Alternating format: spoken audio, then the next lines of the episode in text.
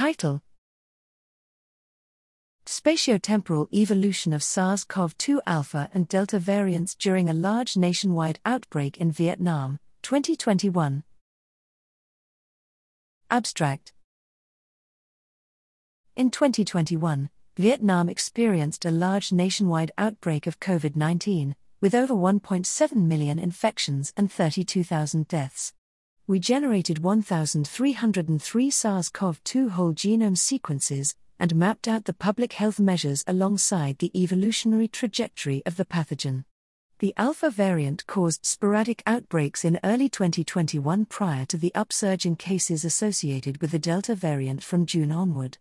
The Delta variant outbreak was almost entirely confined to the A.57 lineage, accounting for 99.2% of 1,212 Delta variant sequences, and resulting from a single introduction.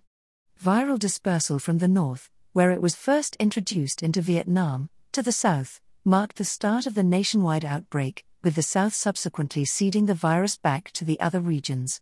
Distinct A.57 phylogenetic clusters in different regions of Vietnam were documented, pointing to the impact of in country lockdown genomic surveillance is critical to inform pandemic response.